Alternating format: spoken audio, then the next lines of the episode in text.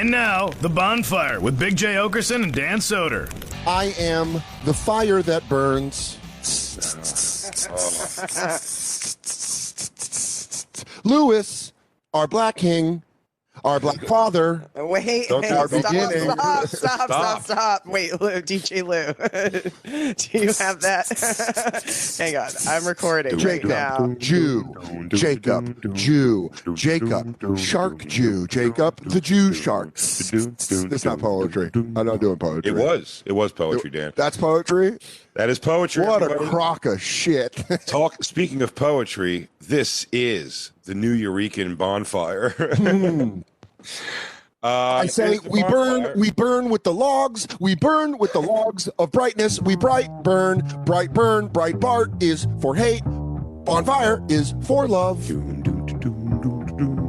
Now, if you guys will excuse me, I'm gonna go fall asleep in a bedless room on heroin. Doom, boom, boom, boom, boom, boom, boom. Everybody, it's the quarantine tapes. It's the bonfire. It's Comedy Central Radio Sirius XM 95. It's Big Jay Oakerson. It's Dan Soder. Oh, the whole crew and nothing but the crew. Actually, Minus Jacob, one Jacob. Where's Yeah. Jacob? shark hunting. He's in a, he's in a big meeting. He's like, funny. Where's Jacob? He comes in. You see him walk in the room. He's got the spear gun. Yeah, he's, That gun. just the wet, the wet walk into his room. Just, he's got flop. He's got flippers on. hey guys, I just took down a big blue, big blue whale. Sorry, guys, I had a hammerhead that was being a real son of a bitch. Sorry, guys. There was a mako that was just snapping in a trap, and I had to put him down. yeah. I grabbed his nose. Dude, knew- they showed him who was in control. can someone please Photoshop Jacob's face on Aquaman and then make it Jacob Patat, Shark Sheriff? Shark Sheriff. Sorry, dude. If you can mix Jacob's two favorite things of the Old West Jacob's, and a, Jacob's an ocean cooler. yeah, He's the Dalton of the sea. He goes, I got. He's just. He's a shark bounty hunter. He goes. There's a nurse shark. Took out a little girl. I'm on the case. I'm the Have you shark. seen? He goes. Have you seen this shark? You're messing with me. I got. An, I got. I got an octopus willing to talk. Uh, You know, they don't look. It's like uh, Law and Order. Like he shows the picture. They go. He goes. Let me tell you something, pal. Yeah. There's a family waiting for this girl at shore, and they're they're freaked out. Okay. There's, Now there's a whole. I got a whole school of fish that says it saw you two longitudes over at the be- at sunrise. look, look at the goddamn picture and tell me if you've seen her. I'm not a nautical idiot. Man, that'll be good. Shark Sheriff. Shark Sheriff Jacob Atat. That's going to be the Photoshop of the week. Everybody making Shark Sheriff Jacob pictures. Cause you can do magic. Shark Sheriff uh, Jacob Arpaio. Uh, yeah, dude. Fucking the most. All these sharks are faggots. Yeah, he goes, What? I don't like the sharks that aren't gray. Yeah, I like to tag them with pink tags, so they're like Yeah. ladies. I put pom poms. I tag them with pom poms. That's still the craziest. You brought up Sheriff Joe, and you lived in Arizona, Yeah, dude, it's just uh, like, and he and he got like, kind of famous. But my first thing with him ever, he was on the show Lockup Raw or one of those things. yeah. And just I remember that scene is just so crazy. It's like a hundred black dudes behind him in like pink scrubs, hmm and like him just well, they're all around them. He's like, they respect me, and I make them dress like ladies. So they have. He was just so like blunt about it, and they're like, okay. Yeah, dude. He, But now uh, this guy scared the shit out of these dudes. These guys were terrified of him. yeah, he was, um, what was I going to say? Uh, like the voted like the most, one of the most racist uh, enforcement agents by the Department of Justice. like the old by- by the way- DOJ was like, this dude's crazy racist. But he like, walks around that yard, those outside tent cities. He walks around like a guy who's confident, like a t- cage with tigers. yeah, slaps him and he goes, These guys, Ah, they know. They know where they get their food. Whenever you see animal trainers, sort of. I mean, sort of. He sort of like was walking through there. He was like, he's like this one over here. He goes, he's a bad one. That's why we make him wear like, no shoes and stuff. It's like watch always, this. He goes, I he goes, dehumanize him. he goes, want to see something cool? Give me some sugar. Guy kisses his cheek. He goes, I got killed nine people. He's one of the Toronto 13's highest assassins. Give me a little sugar. There you go. That's MS-13's chief operator. He goes, I got him in my pocket like a bunny rabbit. Uh, he's go get me a nice cool glass of iced tea. He Ooh, won't on do nothing to it. hot day. He won't. I trust him. I trust him. Arpaio. Oh, he lost uh, Yeah, this primary for sheriff ago. to his former chief deputy. Damn, he lost his fastball, dude. Finally. The guy kept Seriously. winning. The, I keep thinking about animal trainers, like you were talking about, like when they're rough with tigers. The Mm-hmm. ones that always make, make me laugh are the uh, like the ones when you see the alligator trainers, and they're always in Asia, and like there's like old Asian men just smacking alligator face. You know, they're like. Like just talking, fucking slapping this thing, and then they like put their head in, and they're like, "Dude, if you're an alligator, you got to be like, do it again." Dude, how about the Biggie? Uh, how about the big? That was the Tiger King thing. Remember him and his chick, the guy and his like. uh Oh yeah, the swinger that was like, The "I want to own tigers." And then the tiger started like actually biting his arm. He's like, "Get out of here!" He's, and he's just like, he held him down. And like, it really was one of the most masculine things ever. He's like, "Get out of here!" I got him. Was like, "No, get the fuck off! Get the fuck off right now! Get the fuck off!" And like, it just did, it just did eventually. He was like, "All right, well, we're good here." Dude, my my pussy ass trying to negotiate with a tiger, where I go, "Ow, are you angry at me? Ow, am I wearing a smell you don't like? Ow." Yeah, yeah. Hey, by the way, The tiger's he got top. He goes, "No, uh, come on, no! I give Stop you meat. it." I give you meat. Oh, and I would just be saying the dumb name I gave it. Ruffles, stop! Yeah. Ruffles. tuxedo, tuxedo." You're not supposed to be like this, Aquarius, Aquarius. I give you water and food, tuxedo. those fucking those primal growls you couldn't imitate. Yeah. Oh, tuxedo, no! I know you're. I know you're King Lewis Johnson. Let me go. I know you don't like the knitted shoes I make you wear. No, I'm sorry, I- no. You liked your Christmas sweater, Octavius. No. the only thing more humiliating than dressing up your dog like an asshole is dressing up your tiger. You go, yeah, this thing's not gonna like you. He goes, he goes. You see, I gave him a mohawk and I pierced his ear. Like, Yeah. don't, don't Well, do that. He's mad. Apex Predator or Top Shelf Cutie for my postcard. Top of cutie. Uh, I don't know. You, Look at this little guy. Look at little weeder. Goes, I put fake eyelashes on him. yeah, I. Don't. I go. I made you. A, I made you cartoon tiger with your I had a Korean. eyelashes. I had a Korean girl come in and paint his nails. No, I go. Yeah, you look for his middle one. It's a beach sunset. it's a thing. It's just a fucking I gave. I made one of them. topless mermaid. one of them's a Puerto Rican flag on one of those. You don't want to see it. I, I, I pierced my tiger's belly. Also, not even like the cutesy names, but when they give him like names, like dumb guy names and stuff, like Barney, stop, Barney, Barney, stop, Barney. Stop it. Barney. Suzanne Somers, you better drop him. let, him let him go. Or just old athletes. You're like, Arvydas Sabonis, do not eat that man. Mittens McPantaloons. Yeah. Stop it. I swear to God, Steve DeBerg, if you don't let that fucking man go. Stop it, Fluff. Stop it, Fluffles, the mayor of Cloudtown. Cuddles McKissington. You're gonna let him go. You're gonna let him go. Just like, pulling a guy into a cage. yeah. He goes, and this is the pride of my pride. This is Mittens. this right here. Is the, it's right- is Mittens Puddlesworth. And Mittens, but oh, he's got my arm. He- Mittens, Mittens, Mittens Puddleworth. You, I am your master. This is 930 pounds of cloths and evolution for killing. This is Purple Nurple. It's like, Purple, you're ripping my fucking arm off. purple, purple. By the way, the um, best is when they get. We said, I think we said this before. When like anybody has wild animals like that and they attack them, they're always like, "No, I just got a little spooked. The cameras are here." They're always they're, they're shaking off like a fucking like a like a, a bite down to the bone. know what And, it like, is? They goes, "No, no, no." It goes between the weather and everything, and you guys are here. Like he just got a little wound up there. He goes, "That's nothing that a, about a four month recovery couldn't solve. It's fine. It could be fine." It's the same energy as your friend gives you when his girlfriend and him are fighting at a party and he tries to act like it was nothing. She's like, Well, you're a fucking piece of shit. And I just might move out. Walks away. He goes, She's just being crazy. I don't know. yeah. He goes, "No, no, no." He goes, "No, she's mad about some other shit." It's fine." Dude, that's totally the same energy they have when a tiger bites them. Like, He's just, I don't know. He's like, he's like fucking. you like, know. all right, guys, I gotta cut this interview short. I gotta see if they put these fingers back. But uh, he goes, no, it's like you caught him on a bad day. Yeah, dude. Don't worry. Normally, I can make him roll over. That's what they're doing too. Is roll over. Mm-hmm. Now roll over. Roll over now. Like, ah, that, oh, son That's a why- bitch. God, they can't even get. They can't even get that freaked out at the uh, while it's happening. Like, like, oh, okay, he's got me. Hang on, hang on, guys. Joe filming. Exotic- You gotta stop filming. Oh, Joe, remember Joe Exotic when they said that he had cologne on his fucking feet in the time, and he was just trying to do that. He goes, "All right, he's being oh, okay, he's being a little all right, he's being a little bit of a son of a okay, he's off camera. Oh, all right. Hang on. He comes back. Goes, no, he's good. I probably goes. We had to put him down. He goes. I tell you what. Took five darts. He goes, pretty crazy. He's gonna wake up ornery.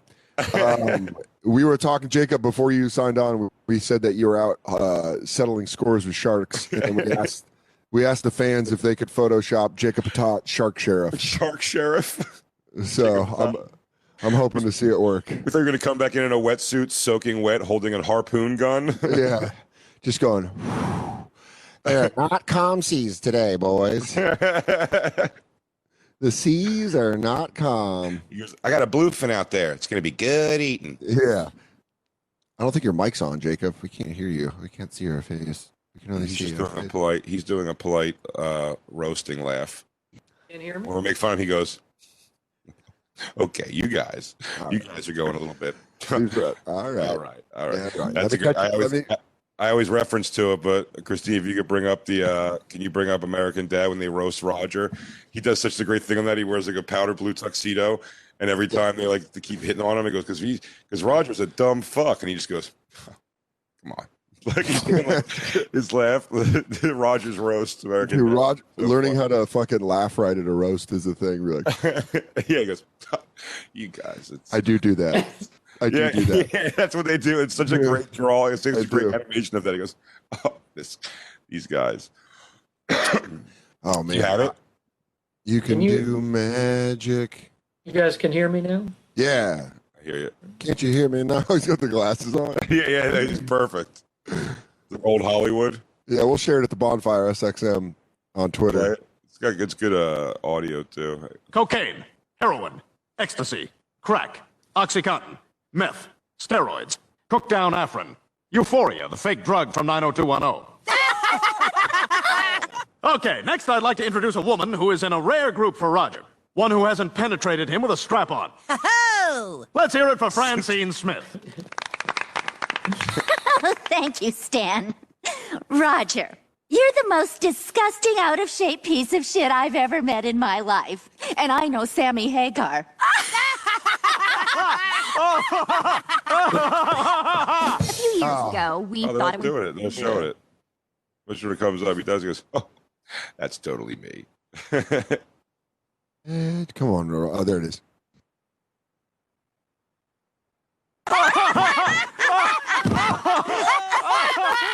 Anyway, this was the only check he ever Oh. wrote. The rest of the checks have holes in them because Roger got drunk and raped them. His reactions are mainly silent. It's a two and a half minute clip, so yeah, they are. It's not. They're all silent. He just kind of has like that, like that, like the shoulder shake of laughter. Like Just the pleasant, the pleasantry of That's laugh. good. Like, That's good. By the way, the episode is about he actually he asked for that roast, and then they roasted him, and then when he takes a glass off the end, there's mascara running, he's crying, and it's it's the rest of it is a revenge trying to kill them for the things they said about him. yeah. Dude, I put on. I, that's my new fall asleep show again. It's back to being American Dad. yeah, I did. I did thirty. I did thirty Rock for the whole series, Yeah, and then now I'm back to American Dad. yeah. He's all sad, and he ends up hunting them the rest of the time. Um, so funny. Well, anyway, we were talking. Uh, I'm glad you came back, Jacob, because I sent a group text last night that may have been concerning to some of you. Some of you were asleep, I think. I had it just cele-. I had just celebrated the Nuggets winning Game Seven over the I know, dude. Congrats, man. That's awesome. and I couldn't watch it. I didn't watch one of the Nuggets win in that series. So now, Really? dude, every game I didn't watch, they won. So I followed four wins on my phone Well, why didn't followed- you just not follow it and go home and watch it last night? because when I went home last night, because when I found out I'm flying out today, I had to go home, pack, and then you know come back to Jersey. So you- And I was I was in the car during the fourth quarter, and I looked at Bleacher Report, and I was like, I'm gonna follow along on my phone. And they won. They won though, eighty to seventy eight. But you could have enjoyed a game seven like fresh. Well, you know what it is now. I'm going to enjoy watching the next series. Unless they if lose game one, and then I won't watch. Yeah, but I don't care because then I'll push them. Me not watching will push them. I Josh Adam Meyers texted me. He was like, "Dude, what a big game!" And I was like, "Big win." Didn't watch it, and I explained to him that when I watched two games, two, three, and four, they got blown out, and uh, I was expecting Josh Adam Meyers to be like, "Yeah, you know, like you should have watched. you- You're not good." And he just wrote back, "Dude, I totally get it. We are the same." He's like, I'll tell you what's fun about that. What's fun about your series? I'm sorry, but I was saying what's fun about that series you just had too was they had like I think like close to.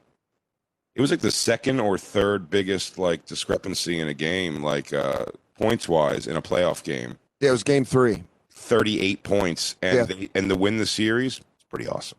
Yeah, they. Uh, if you would have told me by game four that we were going to come back and win, I would have been like, "There's absolutely no way." But Jamal Murray, he's a guy where also, which is really big. They're not talking about. We got Gary Harris back for game sixes and game six and seven, so that was big. Gary Harris is like a fucking big part of the Nuggets, so him coming back was huge. So Get that, TJ Lou? Gary Harris is back. no one, none of you guys care. No one cares about our mid-market Nuggets. That's why we're going to Would do you- okay. Would you burn his face into wood? Because that would make him an important person. I would. I would love a burnt wood Gary Harris. I would really enjoy that. It weighs 75 pounds, and there's nowhere to put it that won't make you look like an asshole. if But you could make it some walnut or maybe some oak, yeah, I'd be real happy with that. A good cut of wood. That guy sent Lou uh, an 85 pound uh, piece of wall art and then a nail and one of those things with the teeth that go on the back of it. I, don't think it's going to hold in the drywall. Dude, this, thing, this thing's gonna. This thing might tear down the whole wall. Yeah, I. I like the idea that the guy's rubbing the wood and he goes, "See this? It's beech wood, washed up." Fit, thinking about myself burned it in there. yeah. Oh, it's, oh! I thought he had it in front of Lou. I thought you had it in front of your microphone, and then I didn't realize the microphone was in the painting. I was like, "Oh, look, Eddie Vedder's singing," and I was like, "Oh, that's fucking part." By the way, why does he have a? Uh, is that Eddie Vedder after a venomous cobra snake tacobite to his face? Oh, that's the wood. The, the natural grain of the wood is making him look like he has a blemish. Yeah, you gonna fuck that wood? I'm gonna, I'm gonna stick my tongue in the hole in the wood. I mean, he, la- he lacquered it. It's probably smooth. Smooth as hell. I'm showing it to you again so Jacob could get his kicks in. He didn't see it yesterday. Oh yeah, you got to hold it up so you can see it. Yeah, you, you did already. It's uh, look at that son of a bitch. I heard the guy. Uh, Yeah. I heard he finished the wood with sandpaper wrapped around his dick. Whoa. it just looks like he ripped up his kitchen floor and then did that. yeah, he goes, and then here I do this for you. Yeah. He goes, I don't know, I was demolishing my house. So here's some of the wood from our fucking kitchen. That Lou, cost that cost DJ Lou two hundred dollars off of Facebook, and I'll tell you what, it's the least scammed he's ever been on Facebook. Yeah. It's true. It's true. Man, one time I bought a Peter Forsberg Swedish hockey jersey off mm-hmm. Facebook when Facebook was like first starting to sell things. Or it was on eBay. It wasn't even on Facebook. It was on eBay back in the day. And man, did I get ripped off. I got ripped off so hard. Me and Christine, I don't think we've even officially told. Remember when we came in, we're we're getting this Galaxy light. We're gonna get a Yeah. Galaxy light. Well, Christine offered a Galaxy light. See, here's the thing: you find out Galaxy light what it is from Facebook. Then you go buy a good Galaxy light from somewhere. Christine bought the Galaxy light from Facebook, and what showed up was, and I'm not exaggerating, uh, a a little stand with a light bulb in it, and then I mean plastic, a plastic thing you put over it that just had holes poked in it. This light bulb's not strong enough to project it even onto a, a wall or ceiling. It all it was nothing. It was a child's toy they would have made in like a class as like a, hey mommy, I made you this. That's so funny. Or did it look like a science experiment, like to teach kids how light works? They build that Yes. in their class. That's what it was like. The light just showed through on the actual pieces of plastic, the little like ball covering it, the plastic thing. yeah. It had little holes uh, in it. They were painted black or painted, you know, whatever. They were black with little clear holes in them. And so you just saw, yeah, it, it looked like it wasn't a galaxy light. Like the thing itself was the light. Yeah. You know what I mean? Like it, it, the, the galaxy is supposed to project. Christine was really turned it on. Like she was like, all right, let's go Ursa Major. And then she just turned it on and, and nothing. Oh, I've seen those. So you, th- so those just suck, huh? It's Buddy, horrible. just- it comes. buddy, you have to right there is assemble just that too. You have to assemble this thing. It's just plastic. I bought I bought one of these. By the way, not plastic. Horrible. Not plastic. By the way, it's not plastic. Also, it took forever to get here. It's not plastic. Like I mean, I assume they're all got some kind of plastic. I'm saying it's like just flimsy, like uh, like report report cover. The fact that it's showing this, I mean, it's just such a crazy scam. Yeah, and it comes in like a thousand pieces. It's impossible to assemble. I assembled it. I sat down and assembled it, and it was super hard, and it was still a piece of shit. completely believed we were going to have galaxy in our room. It did. It wasn't even. You wouldn't consider light being on if it was the only light in the room. Christine, can I welcome you to my new segment? You've been ripped off. I can't shop. You cannot shop off Instagram, and I've done it a couple of times. I got caught in a weird hair extension loop where somehow I kept ordering more hair extensions. Well, I've never hold on. worn hair extensions in my life. I bought this T-shirt off uh, Instagram, off Homage. Homage. Hey, look, look how Homage. stretched out that neck is, dude. Dude, it's a double XL. I'm having body dysmorphia. All right. Leave me alone. Why do you get a two XL? I XL? don't know. It it makes Yeah. everyone around me furious. um, that is weird. That would be my size you're wearing. I it looks to- like you're cooking me breakfast after we I go, fucked. I go, I go. Hey, Sleepy, do you want scramby or or fried eggs? And you're like, I'll be like, nice shirt. You go, yeah. I saw it on the floor. I thought it looked cute. It smells like it smells, Smells like, like- you. So I put it on. Dude, I don't know. Smells like you. Smells like, yo, well, I think you wore this working out. dude. The first time me and Christine, uh, the one of the first time me and Christine ever hooked up, Yeah. uh, I gave her a shirt to sleep in, I think, and she slept in it. And it was this is a me and Christine first meeting, both thick in the smoking and all kinds of shit. And she kept it forever. And then it took me, I believe, being away from it, or one of her friends or something, came over and just was like, "Ooh!" Like when she actually got away from it and smelled it, you go, "This is a problem." Like, oh, it's wretched. Did you wash it and then did it heal? My suitcase up. It was just like like stale smoke smell. Permeating I told that- suitcase. I told that story about when my mom gave us the couches from our basement, and I I fucking paid for a mover because I'm an idiot. And they got to Tucson, and we cut the wrap off it. It was just cat piss, It just like just cat piss waft out. And you're like, oh.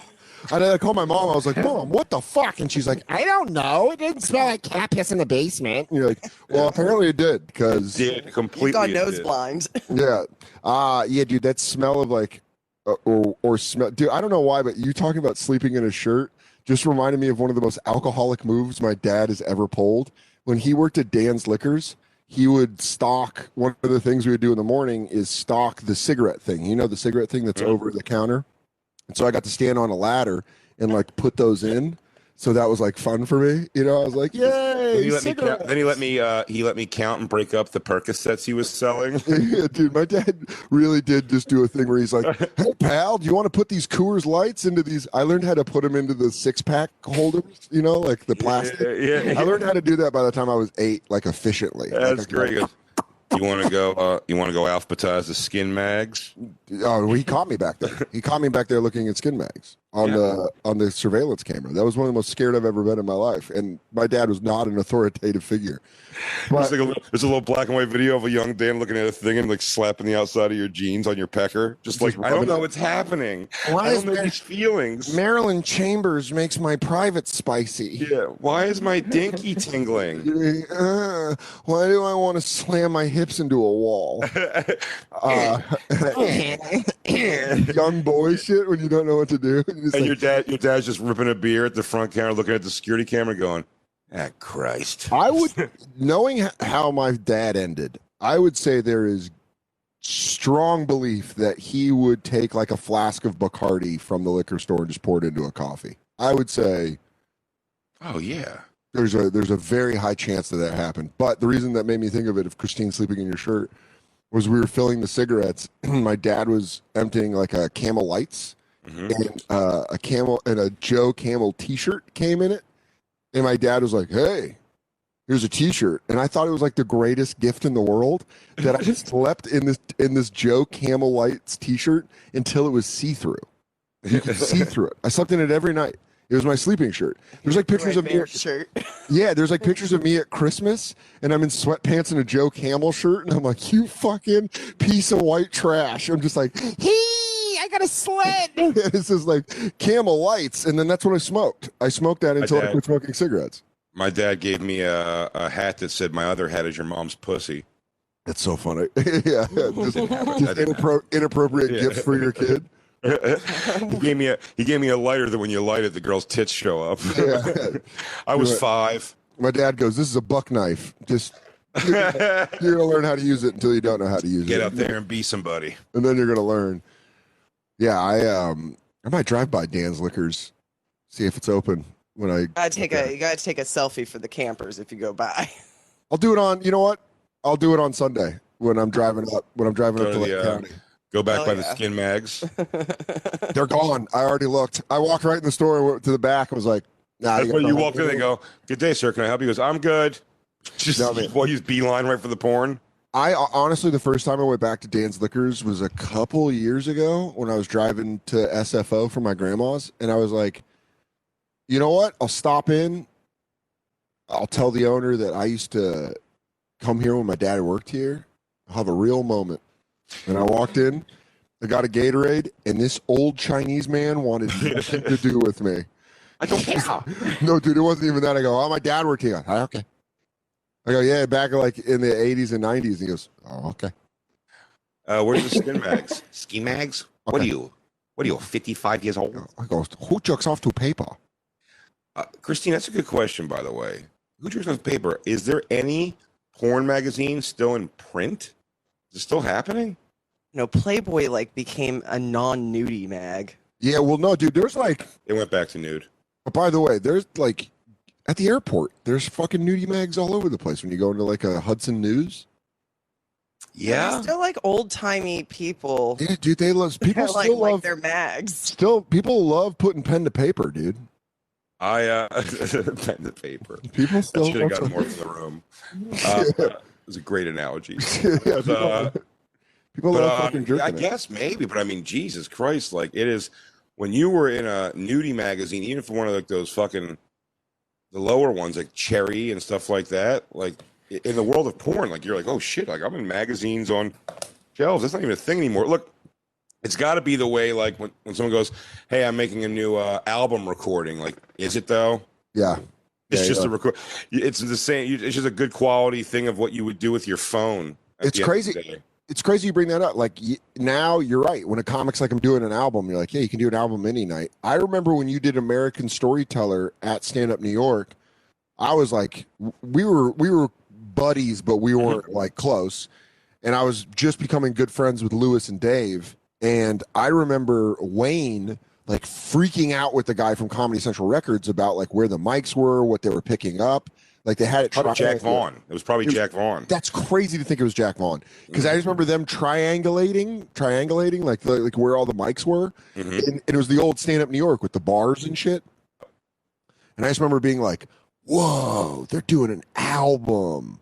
Yeah, well, and you know what sucks about that was that was already at the time it was just pretty much past the idea that because I remember being very excited about doing my first album because when I started comedy at least Yeah, one there was uh actual CD stores still there was music stores yeah, and when you go into the music stores you go to comedy I remember like going to one and I think like Birbiglia was the first person I knew where I saw one in the store record store. I'm like, oh, dude, I got to get an album in a record store. And then by the time I did an album, that was like they were like talking about distribution, and I was like, is it gonna go to like Tower Records and all this stuff like that? And they go, I don't know, dude, those days are done, dude. This is gonna be 100 percent almost online. Like we're gonna give you hard copies to sell. Yeah. But we won't. They will. Ne- they will not ship out hard copy to stores in any way. That's one of the- It's a waste. It's a waste of time. That's one of the two things that I wish I would have like that I really wish I would have got to experience in comedy is having an album in a record store where you could just be like, mm-hmm. hey, this is an hour of my comedy. And also I think like doing old school Tonight Show, like that feeling of like you do the five minutes and Carson's like, come on over here. And you're like, damn, I'm going to make so much money on the road, you know? Which basically is weird. over. I do. I, I- I've been conditioned by Howard Stern to think that's the cuntiest thing ever in in entertainment? What was the call order? That like you like, like he like does he anoint you and go come over here? It was fine. It's like just for you should he should be more impartial than that. Yeah, I don't know. I just thought that was like a cool, like all the stories where you're like, It's unreal if you get if you get called you- over. It's the greatest thing in the world. If he goes like thanks for coming, you're like huh. dude, yeah, that would have. You're right. I couldn't have mentally handled that. Just fucking good set. Remember, And I go, uh, you, you passed Estee right away, right? When you Yeah. went up for her. Yeah, yeah. right away. Have you watched her like walk by somebody who went on? Yes. That's been that's that's by the way, you're watching them be there for about an hour and fifteen past their audition, um, walking around going like, "Yeah, she hasn't talked to me yet." And it's like she walked by and kind of like nodded at me, uh, and like you know half smiled, and you're like, "She hasn't talked to you?" He goes, "Yeah, she." I go, "I, I think like, Yeah. I think I've seen her. dude." People have been cheering. I've been there's like people I've genuinely wanted to get, see get in that club, and I've like been sitting on the stairs listening to their set and watched her walk out during their set, and I'm like, fuck, fuck. Oh yeah. And then they get off and they're like, "What?" You got that like wide eyed, and they're like, "What do you think?" And I'm like, You, "Yeah, you gotta be positive. You gotta be positive. You gotta go. Like, what do you think? He goes, she probably could tell from like the first joke that you're the shit. Yeah, she probably walked away and was like, "Damn, my my panties are too wet." Yeah, she's like, I, if I laugh any harder, I'm gonna get sick. To, I'm gonna get sick, so I have to get out of here. I, Oh. I've, seen her do, I've seen her do that before, but only for a few really funny people. So basically, you're that. So that's pretty cool. Uh, uh, uh, you're a, a legend. You're a god. Please, please, comedy please. god. Goes, I don't feel like a comedy god. I mean, the set was going a little bit rough. Was it? No, I didn't notice that. What? Dude, all I heard was pure destruction. Please don't look at me in the eyes. Yeah. Please. Just uh, she goes, well, should I go upstairs and talk to her now? He goes, man, you could probably she'll call you if it's. Oh, you could man. probably just leave now and she'll call you. The worst is when Watching somebody hang, watching the person hang, and you know already. You go. She tells you to come right over when you come upstairs if it's like happening.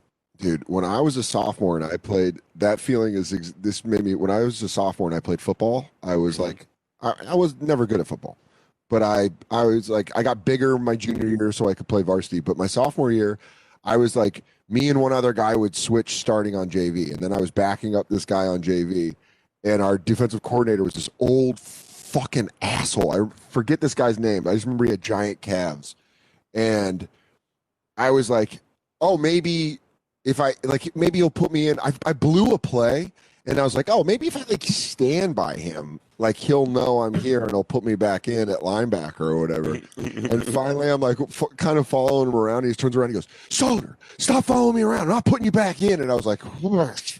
Oh, calling you on it for sure. Yeah. And I was like sitting on the sidelines, like, I put my hands on my wide hips. I was like, what's what's You do- going on? I like you being near him uh, while plays are happening and plays where the other linebacker doesn't do a good job, and you go, "Oh man, everyone knows you got to like, you got to hit Yeah. the pocket harder I on go, that." I go, one." dude, come on. That's that's Buzz Yellow left. You got to put more buzz gotta, on that. yeah, he goes, you gotta hit the B, you gotta hit the B gap quicker than that, man. He goes, Come no, on. I, I saw the guys, I saw the guys knuckles were turning white. He was, Or you're just yelling things out for him to do. You go, All right. hook to curl. It's hook to curl right there. Go. I mean, come on, coach, right? yeah. He was Coach, is this guy even reading the playbook? He goes, Me. He goes, I fall asleep with it every night. It's it's it's all I read. Also, that same feeling as when I was trying to get past at the strip and JR wouldn't pass me. And then I did Montreal and then he still wouldn't pass me. And then, In hindsight, just go to you. It's like, yeah. The people that have had power in this business is mind blowing. Oh, I know some real turds that have had power in this business. I actually like used to like bullshitting with him when he was like When he's at Stand Up New York, he was so nice to me when he was at Stand Up New York. After Yeah. he denied me for years. Well, because that was his. Like, yeah, I- he- I mean- that, was his, that was his demotion down the ranks. Yeah. That's not a promotion in the industry. That's a Yeah, lateral. but he was, but he got a job like just doing whatever. He didn't give a shit about the job at all whatsoever. Genuinely, he didn't. He actually wanted to do comedy, is what it is. Yeah, Um, he didn't that makes sense. That makes sense. Why he was so mean to so many good comics. And then he uh, hired his boy from college, his pothead friend, uh, to work the front desk. Who eventually got on to try to do comedy and became like uh, somehow like the guy who booked this club. All it's like crazy. It's like Wait, what? that's his friend? Fucking old doof toof. Yeah, yeah, yeah. Damn, yo, that club, Oh. that club when I moved here was like, ju- it, Lucien was already dead, and it was like in the Comic strip was legendary for audience listening. Uh, the- yeah, the Comic Strip Live is a very infamous stand-up club in New York on the Upper East Side, where Seinfeld started. a lot of beginnings of people there. Paul Reiser, uh, but also Sandler, Rock, Colin Quinn, like uh, like a lot of the top guys. And It was like the cellar before the cellar, right? Like Yeah. that was the only club when I moved. The moved. Cellar out here in 2008, I'd usurped- heard of it. the Cellar usurped the Strip is the biggest club in New York. yeah, yeah. as yeah. far as I know. When I moved here, Lucien, the the guy that booked the cellar and I mean booked the strip and was like the he was just the booker. He wasn't the owner or anything, but he was the booker and he was like, you know, a big deal. A lot of people have like a lot of Lucien stories about him spitting on them because he Yep. spit when he talked or he'd always eat when people would audition. he was dying forever. He was a he was a failed ballerino. Nice. That's what he was. And then all of a sudden, yeah. And then all of a sudden, he sits there and goes, "Well, I don't, I don't really know like the stuff you're. do- It, it, this this business fucking blows, man. Well, you know what it is is it's got such carnival birth that you really see the fucking how we're still carnies when you fucking see who books and has power sometimes in this business. SD How just it's answered all- phones. SD just answered phones. She got a job answering phones at the cellar, dude. It's But I- it's, it's, it's I honestly wonder what is worse if it's those people, these just crazy wackadoos that you just have to kind of corral to believe in your comedy, or these soulless corporate people now that kind of control it, where they're just like, I look at optics. What are the optics? And you're like, it's not funny. And they're like, it's still optics. That girl can, that girl lip syncs Donald Trump perfectly. Give her an hour. And you're like, yeah, yeah, fuck all those, like, you know, other women that were working Dude. their asses off and stand up. Jordy, one of our main contacts we had for this show, the thing was A guy that fought real hard for this show. for sure fall real hard. but He was a comic at one point before that, but Yeah. a lot of people, a lot of people aren't gonna do comedy for years, and then genuinely resign themselves to being like, well, I'll be like more of a decision maker, I guess, in the thing. It's very rare that happens with someone not being with not having a chip on their shoulder Yeah. About it. Do you know what it's I mean? also like being, uh, you know, being a bad stand-up comic is not necessarily the prerequisites for being a good producer. Yeah. it's drunk. It, it, they a hundred percent of the time, one hundred percent of the time, SD, all the, all of them, get drunk with power on it, and they stop remembering that you were a person who just like you were answering things and you were a bar back, and then they asked you one day, like you know, hey, you know the comics here, can you kind of like organize the lineup, and you get to deciding a thing, goes, I will say who the next Edward Murphy is. Yeah, like- exactly. You're like, no, no, you were like the dishwasher like a couple, uh, like two years ago. It goes, not anymore. They saw that I had the eye, the eye for who's going to be who. But Like, that's why- audience really decides is what it is. That's why it always bums me out when clubs get rid of people that actually get it or kind of give a shit. Stand Up New York's had multiple people like Wayne.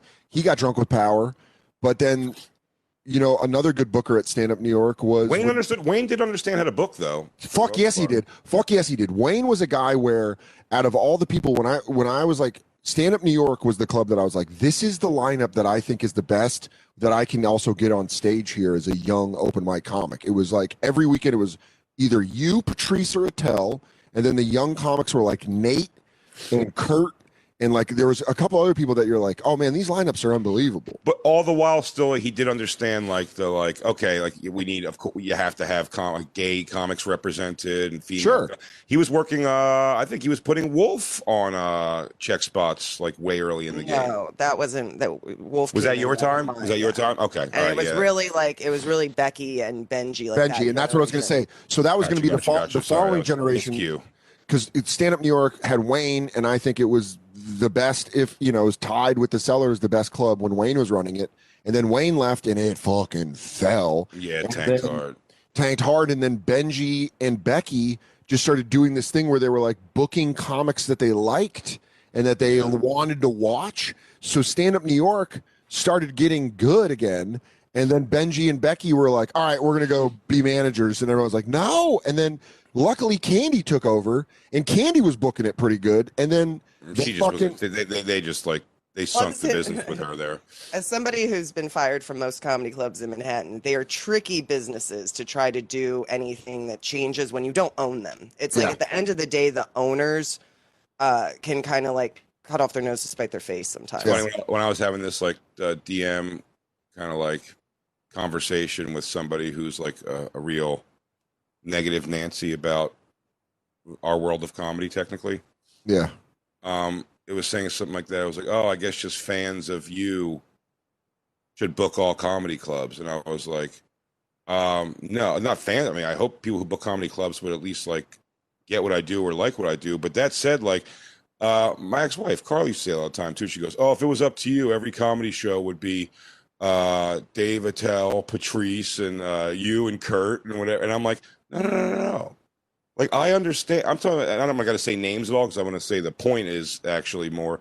I'm like, there's plenty of comics who are like, I wouldn't want to watch if you gave me twenty dollars to watch them, but I get it. Yeah. Like I get their thing.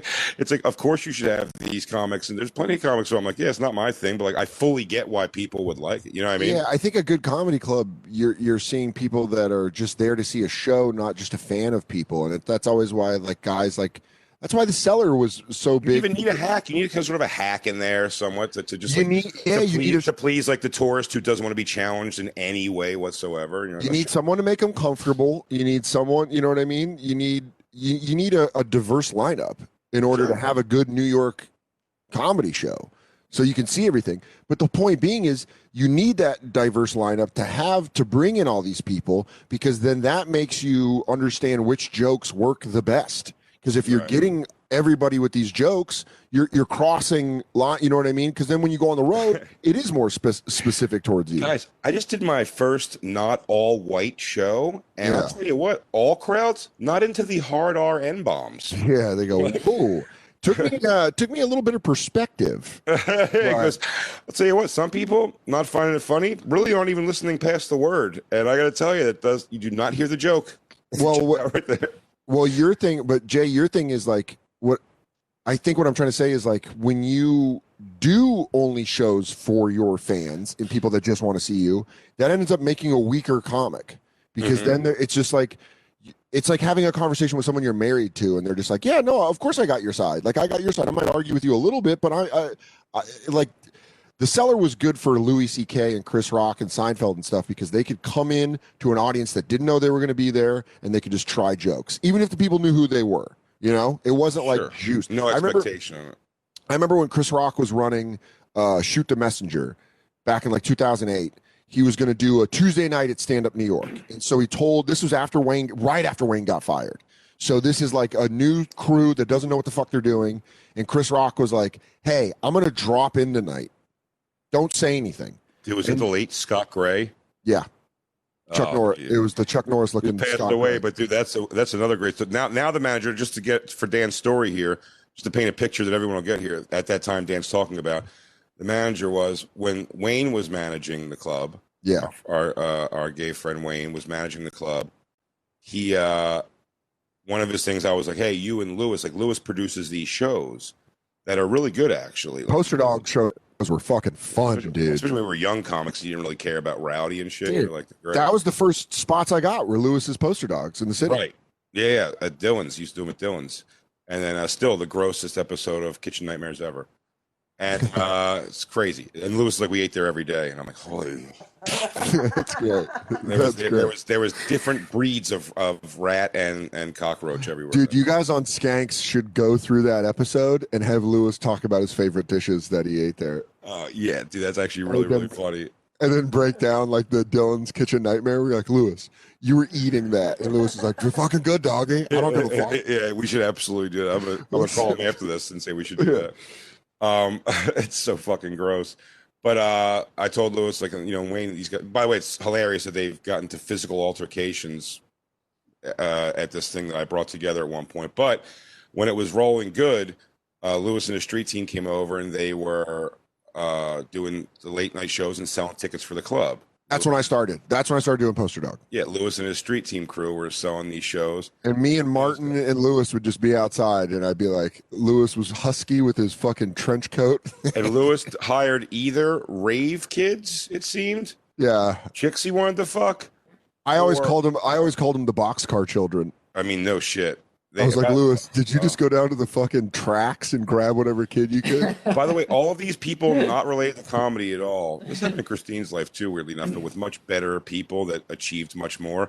Yeah. Everyone that Lewis ever hired to sell tickets for him eventually started producing their own shows. Just like, remember, that, remember that Jacob kid was like Pink Hat Productions and all that. Yeah, yeah. They just saw they just saw how Lewis did it, and then they just turned around and were like, and by the way, they would pick, they would get guys like me who would be like, yeah, I'll do your show because I just wanted spots. Yeah. just like, they'd Oh, like, hey, Laugh you Lounge, of to- course. I'm like, dude, I'll be down on Essex. When when do you need me? Me too. All that dumb shit.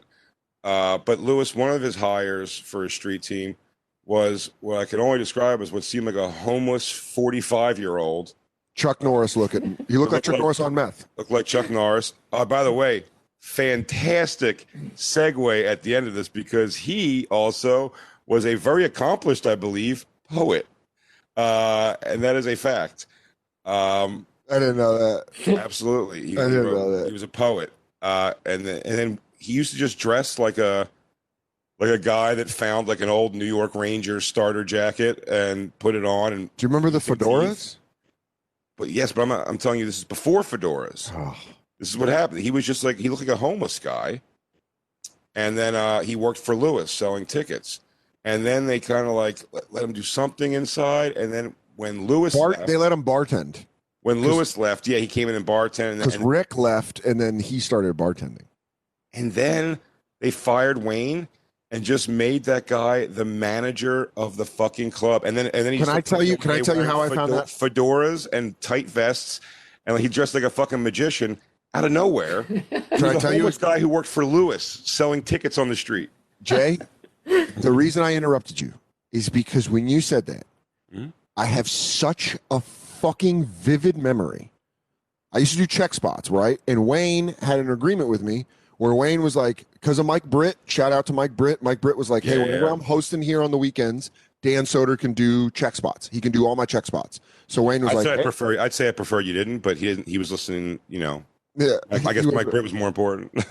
But he was, and then Wayne being awesome, Wayne was like, "Listen, I understand. You're here." Wayne was like, "Dude, you're here to do every check spot whenever I'm here. So why don't I start giving you twenty dollars a check spot?" To me, that was like on a weekend. I'm like, "Yeah, dude, forty bucks for the night, and I can pay Rick to drink." And then Wayne was like, "I'll tell you what, we can. You remember Newtown Pizza next door?" He was like, Mhm. "If you want to order uh, like a sub from Newtown, you can get a sub from Newtown, and I'll give you like twenty bucks a show." And I was like, dude, this is the greatest. And Wayne was like, you when you you call, he's like, when if you show up at eight o'clock, you get first dibs on check spots. And there was like a couple other guys. I always said Bill Michaels was my Spider Rico because I would show up and I'd be like, I'd be like, you gave my check spot to Spider Rico. that Is that, guy's is a that the guy that used to? That's the guy used to wear the "I work at Home Depot" suspenders. Yep. And then he And got then he really lost a fat. bunch of he weight. Lost a bunch of weight. And that guy. looked, that looked weird. It looked weirder almost. I had this thing where finally it was like, as a young comic, because I was like, I was in a groove. I had a place I could go. I was going doing the Creek open mics. I was doing all these shitty Brooklyn shows, and then I had a club that I could go do a shitty spot, but still a spot. And it was like you were there, Patrice was there, all these people were there, so it felt like I was a comic. And I'll never fucking forget. It was uh, it was Wayne got fired after Just for Laughs, where something happened, and Just for Laughs happened, and Wayne never came back. And I was running. Peed in my hotel room. yeah, that was the that was the year I did it in 2011. Um, but this was like 07, 08. Oh, and I remember okay. I remember running. I got off the train at 72nd Street because I caught the express, and I was running to stand up New York to get there first, to get there at eight o'clock so I could do my check spot. And I'm fucking running up Broadway, and I get to 78th Street, and fucking Scott is standing in a black T-shirt on the corner like this, holding his arms and I'm running, and I, I'm like, it's Scott. So I'm like, hey, what's up, Scott? Whatever. And he goes, no check spot tonight. And I went, what? As I was running, I stopped and I was like, what's up? And he goes, Wayne doesn't book here anymore. And I was like, oh, what? What happened? And he goes, I don't know, but you're not doing the check spot tonight. And I was like, who's doing the check spot? like aggressively like that. Yeah, aggressively, dude. And I was like, "Who's doing the check spot?" And he goes, "We have a new system here." And I was like, he was just talking in like vague terms. Yeah, yeah. Where I'm like, dude, There's going to be some changes around here. that's exactly what he was talking about. and he goes, uh, "Right now, I'm gonna I'm gonna have you each audition on a check spot." I go, Wait, "You're having me audition for check spots?" And he was like, "Yeah." And I was like, "Man, fuck this." And I left, and I was just like, "Man, fuck this." And BJ was still the manager there, and BJ would text me and he'd be like, "Dude, fuck Scott." I'll let you know when you can come do check spots. So that's how I ended up going. But I that's like kind of when I stopped hanging out there because I was like, dude, what? I'll never forget though me running around the corner and him just going, no check spot tonight. Wayne doesn't book here, and I was like, what method? Dude, isn't that fucking cr- that's nuts? He was, uh, I think, an actual bum who started selling tickets for I can only guess his drug money. Oh my god, that's crazy. And uh, you know, not, to speak ill, I mean, he passed away. That's no good. That sucks. But like, uh, and he also, by the way, got he got like. What's funny about those people is when they hold power at first they really relish it, and then once you get past it, you just kind of see what kind of people they are, and you're like, ah, dude, whatever, man. Like I by the end of Scott, I was like, hey, Scott, and he was like, all right, you know what I mean? And you're like, yeah, I don't, I don't It care. it's just, isn't that funny? It was, he had the power to tell like people now who have like fucking careers, like genuine careers, be like, I don't know, let me see what I think. And you're like, you're a bum, dude. Dude, JR, You're a bum who worked selling tickets in the street. I'm gonna tell you right now who JR said no to at the comic strip. Me, Nate Bargatze, Jonas Pappas, Chris DiStefano, like all these people that he was like, no, no, no. Joe List, Mark Norman, Sam Morrill. I Honestly- swear to God, those are all people that he said that's fucking no to. And that's where I got to give Wayne credit where the credit's due. Like even when he went to CBs and all that stuff, and those guys were still. he brought us all with him, dude. He just worked those guys. That's like CBs is where I saw like Sean Patton, Sam Morrill, uh, Shout like out- the- like, like Mark Norman, Joe. Those guys, for like the first time started seeing them was like at at Wayne's like CB shows. Like he For did me, it was them. Eastville because Wayne went to Eastville. Remember that? And Mm-hmm. Wayne brought Lewis over to do Poster Dog. And that and Wayne was like, "Listen, I can get you check spots at Eastville. I can actually give you guest spots at Eastville." And I was like, "Dude, let's fucking go. Let's That fucking photo go." was awesome. God damn it, that was so much fun. God damn it, that was so much. Me and Dave Smith would host. It would be like I would host on Friday, Dave would host on Saturday. That's funny. Anyone gives me shit about like uh, you know when I say something about I got you about like nepotism or something, and it's like we did that. I had to work for everything I ever had, and I definitely like fucking grind my feet in for years longer than a lot of people before I kind of had any return Sure. uh, on it. But I will say, I'm like a thousand times over. They'd be like, "Yeah, always like wherever Wayne goes, like Jay's like uh, there every weekend that he's home," and I'm like, "Yeah." Yeah. If you were like, Yeah, Jay, yeah. Jay, maybe once in a while you should tell Wayne, like Wayne, there's other comics you could book too. I go, what? yeah, shut up. What comic does that? I go, what I want to do is go, Wayne, you stop booking those people I don't know and book my friends that I do know? yeah, yeah, dude. Oh my god, dude, that was when, that was when me and you that was when me and you in the back of the room worked out our our our uh, the putting your pulling the panties down with one arm and putting your dick Yeah, against yeah, the yeah, wall. Do you remember that? And me and me and Jay would act like we were putting our dick in the wall, but pulling down its panties first, and that was the thing we would do while waiting for the comic to wrap up when I was hosting. There you go. We just go. Yeah. we do like the you scoop your hips under. And you go. Dude, fuck it up.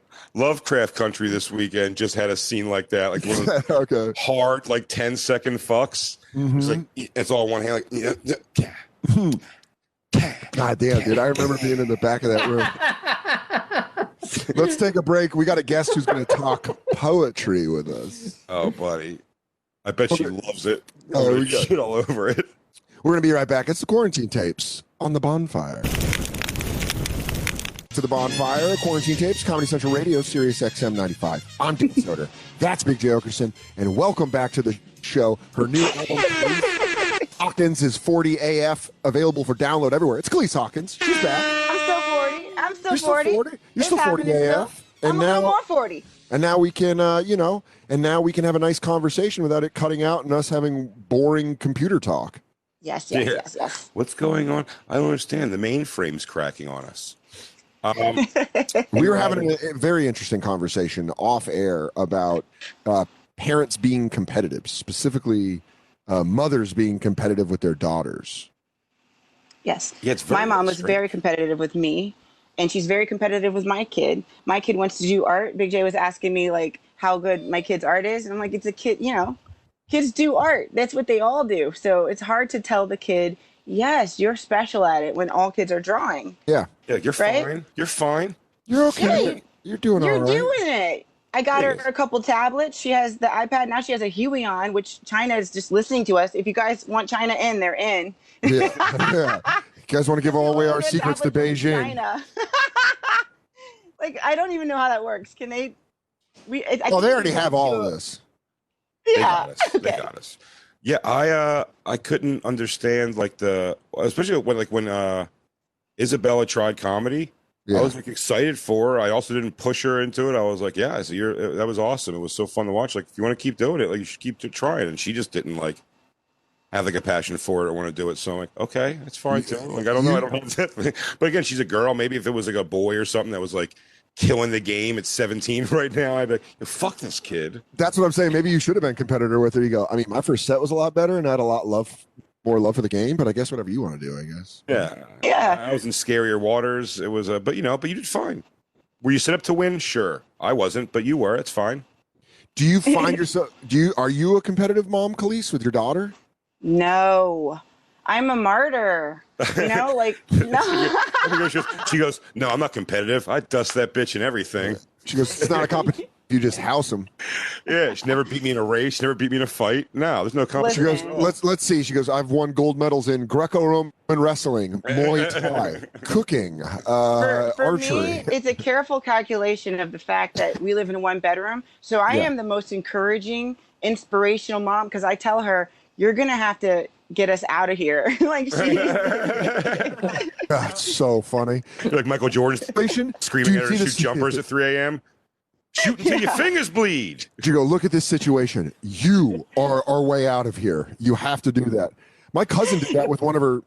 My cousin did that with her son. Her son was like starting to be really good at uh, Pop Warner football or whatever.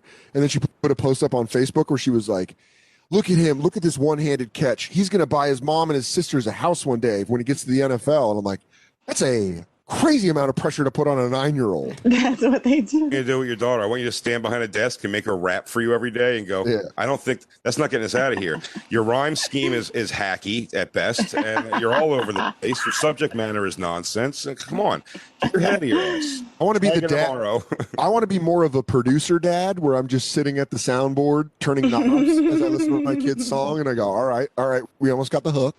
Dude, Hulk Hogan did that for his daughter. That's the funniest thing when she's in there trying to sing like "Touch Dude. my body, feel my body," and Hulk, Hulk Hogan's in a room going, "Mm-hmm, mm-hmm, brother, that's all cool, right. good." He goes, yeah, brother, someone's going to want to drop the leg on Brooke. All right. Yeah, brother. Yeah, dude, that whole show ruined Hulk Hogan for me so fast. He goes, "Maybe turn up the bass a little bit, brother." Yeah. I gotta tell you, you're drowning out her vocals a little bit right there. Maybe pop the treble up, brother. Oh, yeah. Um, maybe she could cover my song, my entrance song. Calise, your mom was competing with you though. You said that she like gave you When a I was pair- 16 Yeah. and she was in her 40s, and she gave me a pair of pants that she would wear when she was 26, right? yeah. and she was now 250 pounds. I couldn't at 158 pounds fit in her 26 year old pants, and so she's like, "Aha, I win."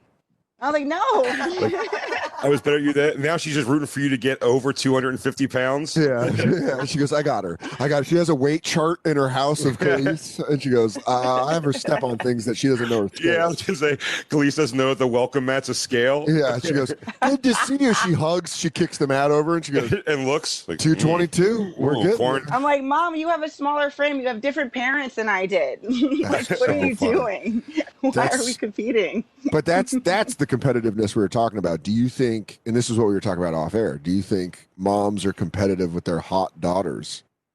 Oh, hotness wise, yeah, my mom was. I think that's over now. I mean, I'm not doing that with my kid. I don't even let her be hot, so I don't have to compete.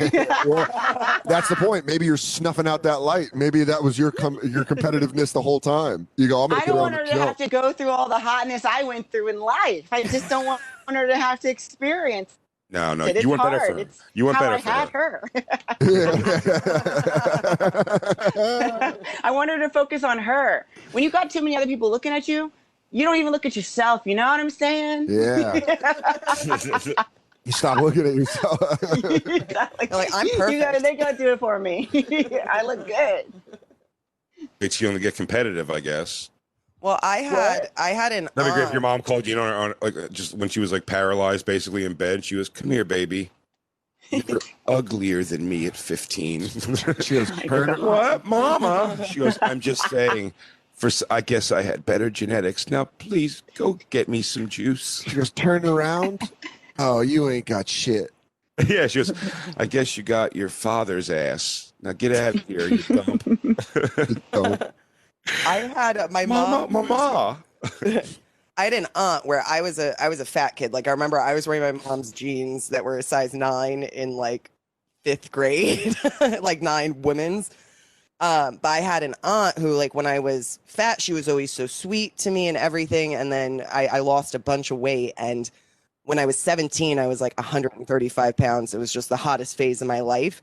And she was, she didn't missed it. like I missed it by so many years. You did. There's one guy that got me at that, at that weight.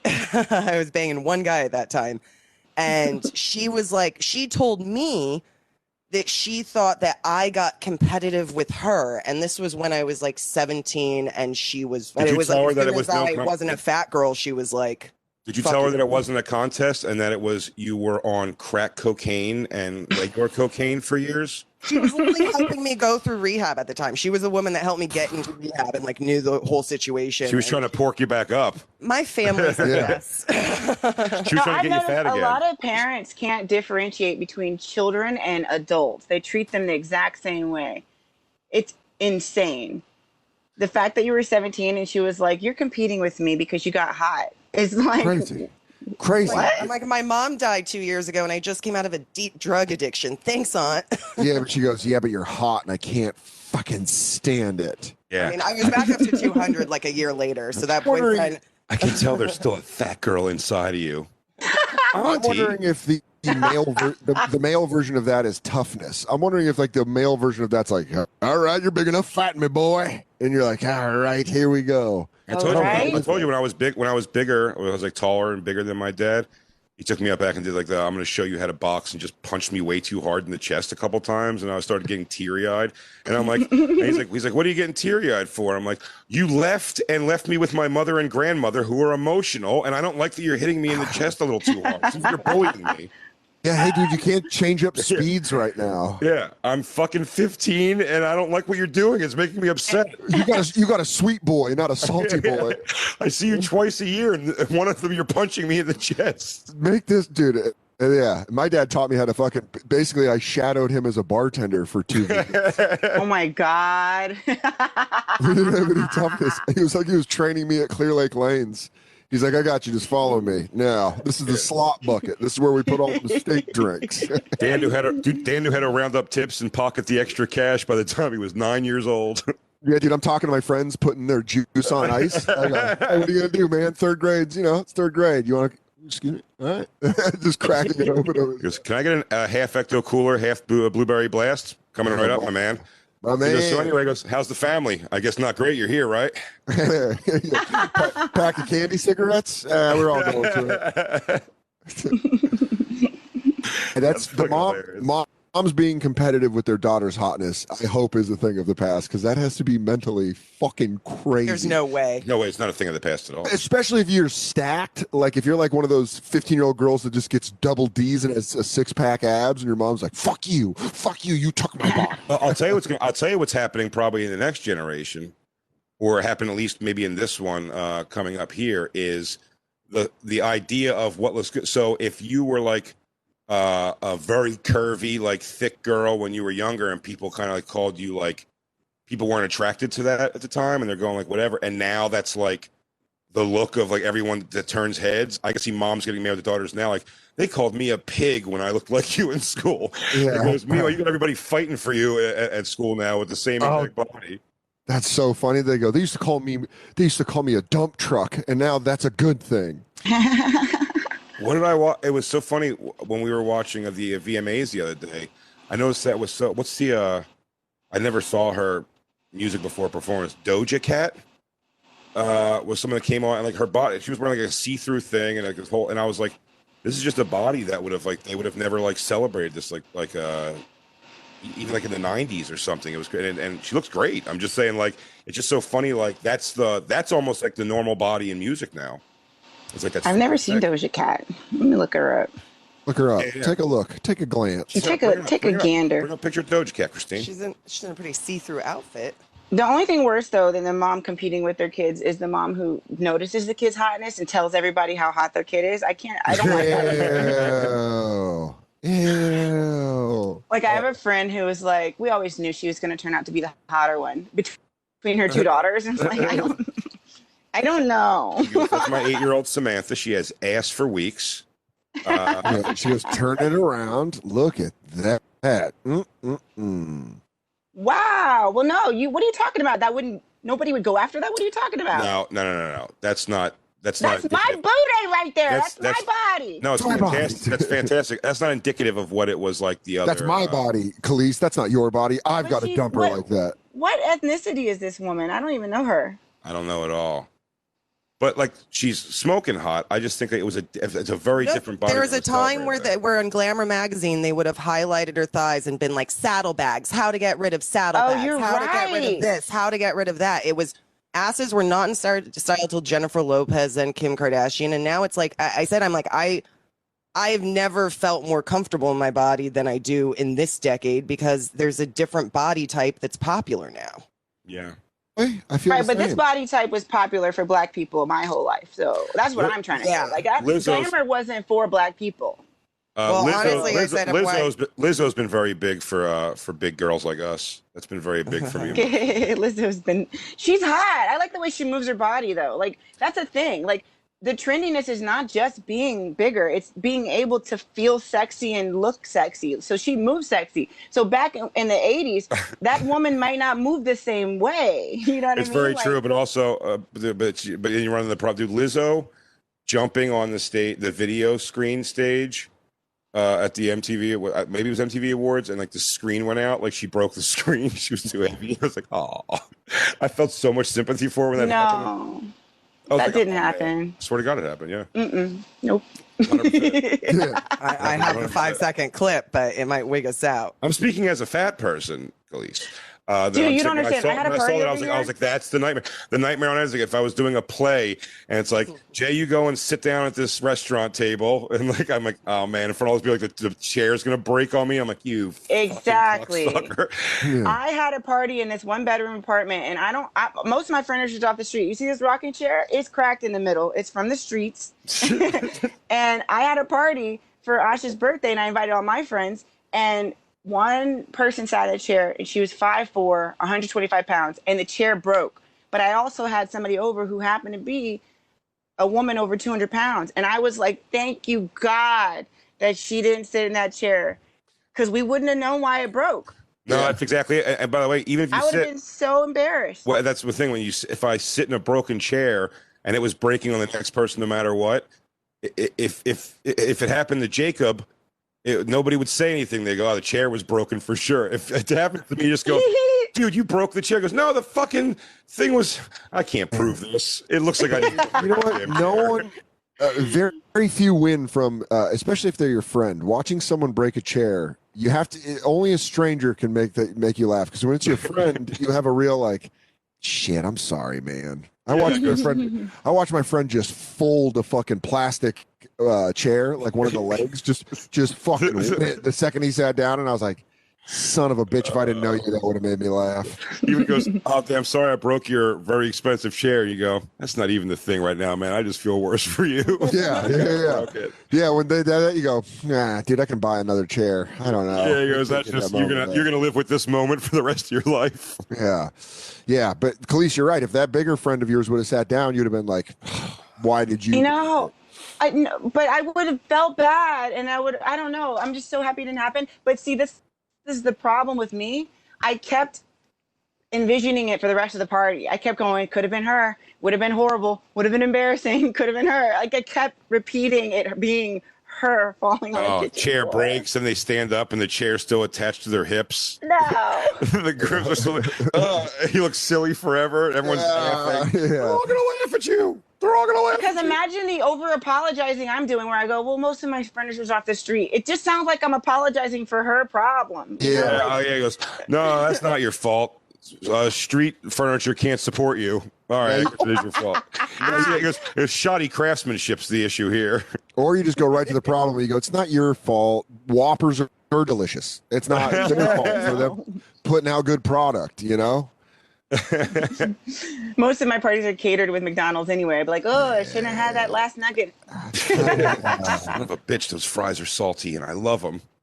I Well, hate last- furniture and I love salt. So, Calise, last night, uh, Big Jay texted our show group, our show thread, uh, in an argument with Christine. Not an argument. He was You can just read like, it. Why don't you read Yeah. read the text? Let me get my phone. To Calise. All right, hold on. I'll read. Yeah, let me text. be the Judge Judy. Okay, you be Judge Judy, but we got a text. Calise may have some very strong opinions on this art form. Oh, True. I hope so. I also mistyped something in there. Big Jay wrote, and I'm just going to read you the text, Calise. Yo, poetry sucks, and Christine thinks it rules. In quotes. Please let's discuss tomorrow. I mean, fuck all. She is a phony asshole. And then Christine wrote, a quote, it rules. And Jay wrote, she said it's great. I mean, I'm going to dismantle those bullshit like DeRosa crooning is an actual talent horse shit. Jacob laughed. Christine said, I didn't say it's great. What I said is, you've never enjoyed a good poem? And Jay wrote, she loves it. Yet she called the Nu- Nuyorican Poetry Cafe the Nuka Nukin Poetry thing. over there. The nuka, the Nuki Nuka poetry thing. Is that the typo?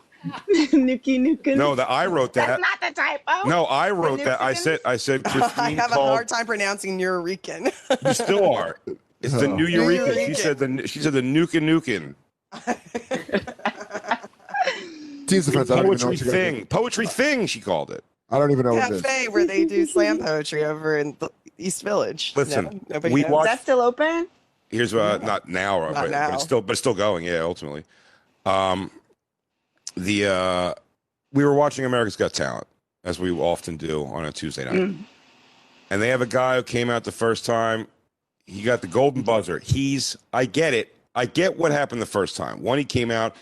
He did a, a live poetry uh, slam poetry slam poem in, uh, in front of the live audience. Slam And poem. wa- yeah, slam poem. And it was in front of the live audience stills before COVID on the first round. And he did a thing about his sister uh, died when she was young. And he was talking about, I forget how she died or if he even said, but he did, it was, the poem was about her and like having her and losing her and everything. And like, sure, I, I can't shit on the idea of what it's about. It, it was a good poem for what it was. And he did it with the subject matter. How could he not get the golden buzzer? So he moves on to the live shows, and he does his live show one yesterday. And yesterday talks about his mom being. listen, he's doing. This is what's annoying about it. He's doing undeniable subject matter. You can't say it sucks. In You know what it is, Jay? He's doing the, you know, everybody wins on cancer or they lost their home or they're paralyzed. He's doing the story in his talent. He figured out how to game. He game. He ga- He's gaming them. You know what He's I mean? du- yeah, like- Calise is right. He's double dipping. yeah. And they No. can't deny it, and they ca- because they can't deny the story because then they're heartless. And Right. if he's at all any good, then he wins. He's he's it's a Right. smart way. It's like if I go up there and all I'm, all my jokes are cancer, all my jokes, you know what I mean? That's how some people get specials. I know, but but he's going. But, but his, thing, his thing was true. He was. uh But the one he came out and did last night was about uh his mom. Like you know, to he's called a zillion names, but his mom's always called him Pookie. And uh and I swear to God, I should have done this by the way, because I'm not. This is 100 percent true. It's the whole story about his mom used to always say to him like, "Be careful." When you come out, it's a long roundabout thing, and it goes to George Floyd, and, and he's worried about getting killed in the streets and everything. Now, again, the subject matter is like undeniable. What the fuck? Again, Howie Mandel's gonna go? I don't get it. like that's impossible. So uh, he fucking like dominated again and goes out there, and it's at the very end of it. He goes, but uh, he goes, but to that my mom, that lady in wherever in Stockton, California, and I was staring at Christine, trying to watch her. and I swear to you, Christine, I'm not lying. on on on Isabella's life, this is absolutely true. I was gonna say out loud, but I didn't. I go, I'm just Pookie. And then he goes, I'm just Pookie. It was just that obvious, like that it was coming. And I, I mean, it, the exact words, whatever he said, was what I was going to say out loud, and I didn't because I was like, it'll whiff because I'm staring at her so long if it's if I'm wrong. And I didn't do it, but this is how I watched Boyhood. I, I, I wouldn't. I kept turning around and staring at people for giggling. I was like, "How? How? What's funny about this white boy's life?" Two, I'm gonna be a magician, and I here's how win America's Got Talent. I'm gonna fake it pulled over by a cop who will be my assistant, but I'll have handcuffs. In Okay. every scenario, I'll be escaping brute police brutality. Oh, that's huge. they'll put me in the back of a police Yes. van, and they'll open the van. I'm gone. Yeah. I'm in that van. And she I goes, behind and- the judges like. I'll For put you- Calise's finale, she will escape a federal maximum women's prison. Yeah. I like to start the scenario like a cop has his knee on Calise's neck, and then at the end she's standing straight up, and the cop's like sideways with his knee still. on her- like, Whoa! What a feat of strength! Oh my God! It's Calise Hawkins, street, street justice magic. You know, how I get arrested is I do the cup trick. I do the cup trick, but it's an undercover cop. He's like, "What happened to my money? You stole my money. You you stole the thing under the cup." I don't know how tricks work. Yeah. But I, but I, I make it disappear, and he arrests me because I'm black. It is honestly. I think we can just skip right to AGT and get you a whole NBC special. Calise Hawkins, street magic, um, street justice magic. Calise is anti-magic. Yeah, you But- can do magic. I, and I gotta say, and I said this, Joe DeRosa fights with me a lot when I say that uh, crooning, the crooners who sing, I go, it's a fake, it's a fake talent. Yeah. It's a fake talent. Anybody? Jay's, Frank Jay, Jay's, pro- Jay's proven it pretty well on the show that you can anyone can croon anyone can just do the i was walking yesterday you know it i know it like what are you? You're my best gal. I'm gonna take it. It's nonsense. Anybody can do it. It's stupid. You don't have to hit any high notes because they start super low. It's all trickery and horse shit. it's all talking in a different tone And Yeah. I'm telling you, if you were a good enough poet, you'd make music. I think just go. I mean, it's just like Christine, Christ, Een, Christ, ein. Hmm, makes a brother think, don't it? Now, it's just utter horseshit. I don't get it at all. I like it. you like you like poetry Are you a poet? Do you like poetry, Calise? I used to write poetry because I was a hopeless romantic, and then I got hot. He goes, I used to write poetry when I was fat. Like, yeah, everybody did. Yeah, who did it oh Yeah, my mom saved my saved me. She saved me. I have I, I've written poems in my life. Yeah, me too. In my life, sure, and it's awful. I'm sure. But my raps are awful too. I remember my 13 year old rap attempt. I can remember it all because it's so bad you can't get it out of your head. Oh man, man Dude, I remember. I remember when my uh, I had a friend of mine who actually was really good uh, at rap. He was very, very good. He he went on to do like a different kind of gauged career. He ended up go like drum and bass MCing kind of, but I thought he had like real ability to do something. But then he was like, when I moved to South Jersey, there was uh, only one black. It went from being like a, a predominantly black neighborhood to a very whiter neighborhood, and our one black friend was really good at rap. Or maybe he was just around all too many white people. But when he started to get a few things like on the radio and stuff happening, like these contests and stuff he was winning, some of the other white kids in the group started writing. And I remember the first time one of them brought to me, he goes, Hey, check out these lyrics. I've been writing some stuff too. And like, it's one of the things you have to- you're, you're reading it and like biting a hole through your bottom lip, trying not to laugh at them. It's like, I know you live with your mom, Josephine, dude. so funny he goes It was actually the guy who took me to the uh, the game where Iverson crossed over uh, Jordan. It was that buddy. But that's just funny where he's like, I got the streets on my back. I'm living it through. Everyone knows I'm not the one to fuck with. And then you see his mom, go, you guys want sandwiches? He goes, Mom, stop. Stop! Reading my dope ass lyrics. He goes, blunt in my mouth, gun in my hip. What do you want to do about it? It was it was like that. You're like, mm-hmm. Like, That's why I always think it's funny when you're, see like, yeah, you're like, yeah, dude, it, it totally rhymes. So you know, It's There funny you when you see like dark comics, like all these super dark comics, and then you see they came from really rich backgrounds, and you're like, oh, is that why you're dark? Is because the gate on your house didn't work for a week? At least a week. Yeah, that shit cracks me up. Have you guys watched Cobra Kai? Oh hell yeah! Of course we did. We They twist that- that whole scenario around. It's awesome. It's amazing. Yeah, we, we are OG on that. We're, we're, We're, back when uh, it was on. Uh, you, we we all have Oh, how long has it been around? A couple years now. We all have we all have premium YouTube for that show. I signed up. I've been paying ten bucks a month for fucking YouTube because I forgot to cancel it because I watched no, Cobra we don't Kai. cancel it. It's the best to have no commercials on YouTube. It's the greatest. One of my favorite subscriptions I have. It's uh, it is pretty good, but uh, Cobra Kai is the shit, and they do a great job of twisting that around. I, I was getting excited watching that and when, binging on second season. So this, good. this is what sucks about it coming on Netflix is because everyone that hadn't watched Cobra Kai wants to talk about it now, and Oh. I Yeah, was, that's me. I I was under the impression that we were getting season three on Netflix. I thought. are. I thought they We were going to drop no, but I thought they were going to drop one, two, and three all at once. Yeah, and I that'd was be like, great. I was like, so when it came out, I'm like, someone's like, Cobra Kai. I'm like, season three's out. I got to see season three. The end of season two is awesome. And they're like, no, it's not out yet. And you're like, fuck you. I don't want to talk That's about what you the thing I'm gonna get. That's what you get for getting money before your friends. Yep, you're right. You're absolutely right. And you I'm uppity still asshole. sharing Netflix. God damn, stupid serious, giving me a decent paycheck so I can have premium YouTube. You piece of shit. You piece of asshole. You uppity asshole. All right, we're hanging out with Calise Hawkins, whose new album, Calise Hawkins is 40 AF, available for download everywhere. We're going to be right back. It's the bonfire. Quarantine tapes. We ain't going anywhere. And now back to the bonfire with Big Jay Oakerson and Dan Soder. Of course, we have Calise Hawkins hanging out with us. Her new album, Calise Hawkins, is 40 AF, available everywhere right now. Christine, her phony thing of saying I really like poetry made me, oh my God, it was infuriating. You should make Christine go to a poetry open mic night. Christine, I'm what's your poetry? I'm currently reading a book of poetry. Do you read it and then reflect? Do you read one Can and I then you turn go, her camera I off? like them. I like poems.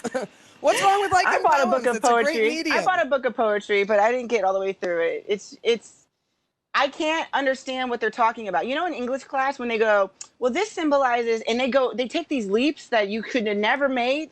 Well, the boat symbolizes the part in their marriage that was not afloat. It's like, how did you do that? Why are you doing that to this I- poem? He was I- just Or rowing lying. a boat. Christine, I feel the exact same way about when people describe wine, where they're like, this wine, oaky, with a little bit of earth in it. And you're like, you're full of shit. You don't know what you're talking about. Yeah, it's all sour grapes to me. Exactly. yeah, it just gets you fucked up, noise. Yeah, it just Yeah. Christine, want to suck butt. Christine, bring me your book of poems, please. Bring the book of poems. Bring me your book of poems. Check this horse shit out. You her book of poems by accident? and she was like, shit, I brought you all the ones I wrote. She's currently reading a book of poems. Oh. All I read is Calvin and Hobbes. That's how I stay so educated. They're. Bukowski poems too. How Charles- fucking hipster. Oh, how, how dark. Ugh. Charles Bukowski. Ugh. Do you Ugh. want to do you want to give us a reading? Let me give you a little piece. Gay poetry? Yes. This one is called Communion. Horse is running with her miles away, laughing with a fool. Mocking the hydrogen bomb and her miles away, laughing with a fool. The banking system, bumper jacks, gondolas in Venice, and her miles away, laughing with a fool. Let, let me say something. Let me say. Uh, Is that one called is that one called Cucked at the Park? What is that? Uh, we can't, you know, uh, uh, Calise can't hear our video if we play video, so don't do it. But I'll just tell there's a fucking great another one. American dad, again, had a thing where uh, Francine, the mom, decided she was going to start doing poetry. And she goes, This one's called The Hot Summer Sidewalk. And it was just exactly what I just read. It was like walking outside, the trees, the people's feet stomping on the hot summer sidewalk. I see a bird. I see a bee. I see a car go by as I walk on the hot summer. It's just the same that guy was doing it. And her laughing with a fool. Laughing Suck with a a dick. fool. I'll tell you the best poet ever, Shel Silverstein, Where the Sidewalk Ends. That's a good one, actually. That's, a good one. I love Shel Silverstein. because they're just funny, goofy things for children. There's That's some what- depth. There's some depth to that. I feel like he's one of those authors who wrote some rhymes and then they gave him PG. th- You know what I mean? Like they could make you a teen author and you didn't even write it for teenagers. Well, it was for teenagers. I think there's some depth to Shel Silverstein. yeah, he was like a. I love that he was like a 100%. Playboy writer. He was like a Playboy writer ultimately. No, no. Yeah. Liner Really? Not, not like a Playboy writer, like look at the tits on this. one. I mean, like he wrote like articles. You know, he was a contributor to Playboy. Yeah. You wrote a boy named Sue. The song. Yeah, Shel Silverstein wrote a boy named Sue. yeah. Yeah. What? That's why it's funny. The greatest songs. yeah. I said my name is Sue. How do you do? That was Shel Silverstein. Wow. Okay. New respect. Neat Well, poetry. Bukowski- Poetry rules. Well, Bukowski, who every girl with a bush has a fucking hard on for, uh, writes garbage. Whoa, whoa, whoa, whoa, whoa! The man can write long form. Now let's not start start trashing the man's fucking writing abilities just because he wrote some silly drunk poems. Yeah, Jay. And off the street the other day, he wore an LA Rams sweatshirt with the sleeves cut off. And under that, an army shirt, private first class. And he wore a green beret, walked very straight. He was black in brown walking shorts, hair dyed black. It's just, who gives a shit? It's so Maybe. awful. I do. I enjoy it. People that aren't you. It, it, it does sound like a descriptive Instagram post. Yeah. Like It is. somebody took a pic, a photographer when they take a picture. I argue it's trickery. Do- It's trickery. we should do a game called Poem or Instagram Post. Yes. I, I will look up either one, and Calise and Jay will compete to see if they know if it is a poem or an Instagram post. Now, it's let me- trickery. it's let all me- trickery. Let me cue up. Yeah, that's the thing. Nothing's good anymore because we're all interacting with social media, so we all see the best of everything. Like if we all shut the internet down, there would be so many, so much more singing going on, so many more poetry rooms, so many more people would be artists if we didn't have like the mass production of it. Yeah. Sure. But everyone thinks they could do it. So it's saturated with shit. But you'd have the best in your neighborhood, you know? You'd have local stars again. Oh, yeah. That's a thing of the past. And it's also with furniture. It's like people building a bed. Like, okay, I go to IKEA because, you know, it's easy to put together, but people who could build beds from hand, they don't get to exist anymore because of mass production. It's crazy. Well, they It's do. crazy the how pro- many more the- jobs there would be they- if we didn't have They do. Winners. just that the people who have to make the people who make the beds by hand have to sell them for thirty thousand dollars a bed because it's like they're not mass producing them. You know what I mean? All right. Because they make one every five years. You guys guess is this photo caption or Okay. poem? Calise, Okay. you'll go first. Ready? All right. hmm I am lost, lost in this fog, and I can't see where I'm going. I reach out my hand and walk forward. As I was about to lose hope, someone takes my hand and emerges from the fog. I look around and notice the fog has lifted. I no longer feel lost. I've been found. I say that's a that's a sponsored ad. Oh, correct. That is for Colgate. Yeah. Blue Blue Chew, chewable Viagra. Yeah, this is for stamps.com. Find your way out of the fog with stamps.com. Forever stamps. Yeah. EJ Lou's Instagram post from two weeks ago when he was lost in the fog. Calise, is it Instagram post or poem? It really sounds like a poem. I mean, I mean, I feel like you're going to try to trick me though. Why would you read a poem after we read poems? So, like, my brain's telling me it's an Instagram post. Dan. The old fucking double, uh, the double cross. You know what I mean? Oh my Like, God. He I- found that he found an Instagram post that purposely sounded a lot like a poem. That could be what's going on here. Oh. Now understand. Your your friendship with us is on the line right here, Calise. There's a lot riding on this. What do you think? I mean, I know it's I know it's an Instagram post because I'm I'm smart. Is it an Instagram post to somebody quoting poetry? Oh my God. Why would Dan do that? Dan wouldn't do that. I would do that. That You was stinker. a picture and poem called Fog on Instagram. Uh, Damn it. Uh. well, that doesn't. Well, that's a poem then because they stole Yeah, it was a poem. It's okay. They stole it. Oh man. All right. Yeah, you're right. They stole it. They suck. you have to go sonnet or Instagram post. Sonnet or Instagram post. Well, also like some of these have. Oh, some. He most goes, of them- All right, Calise, is this a poem or an Instagram post?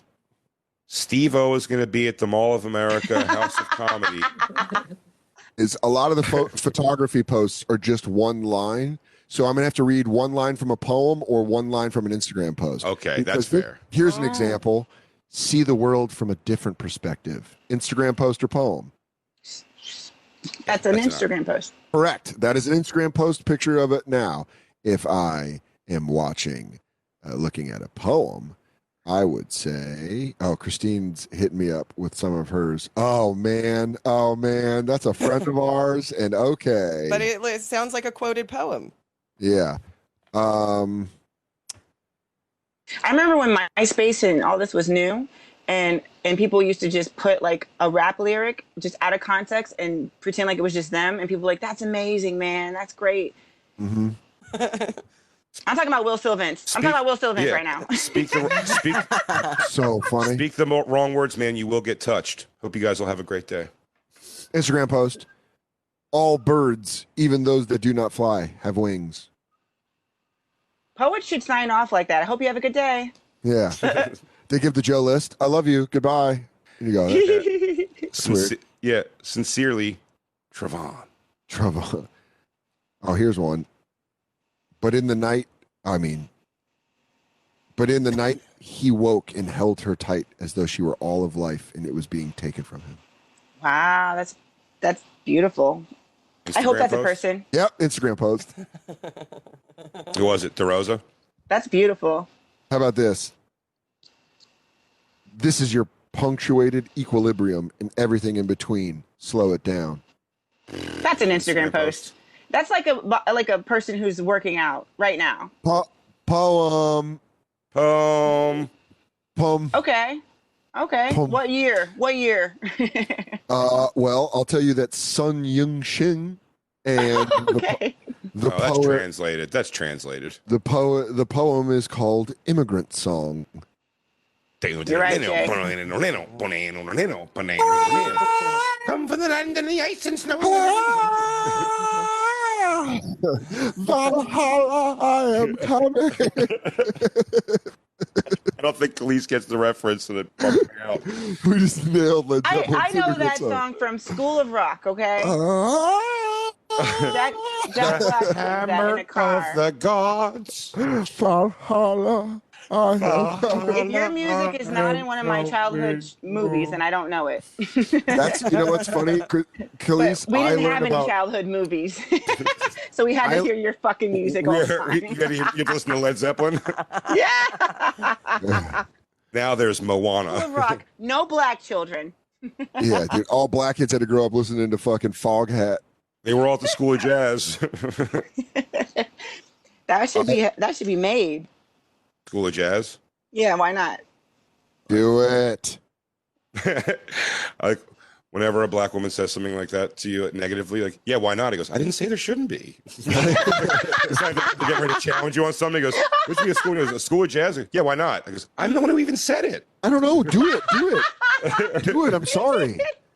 I'm why you don't think black people can, you don't think black Yeah, people can pull that off? No, I do.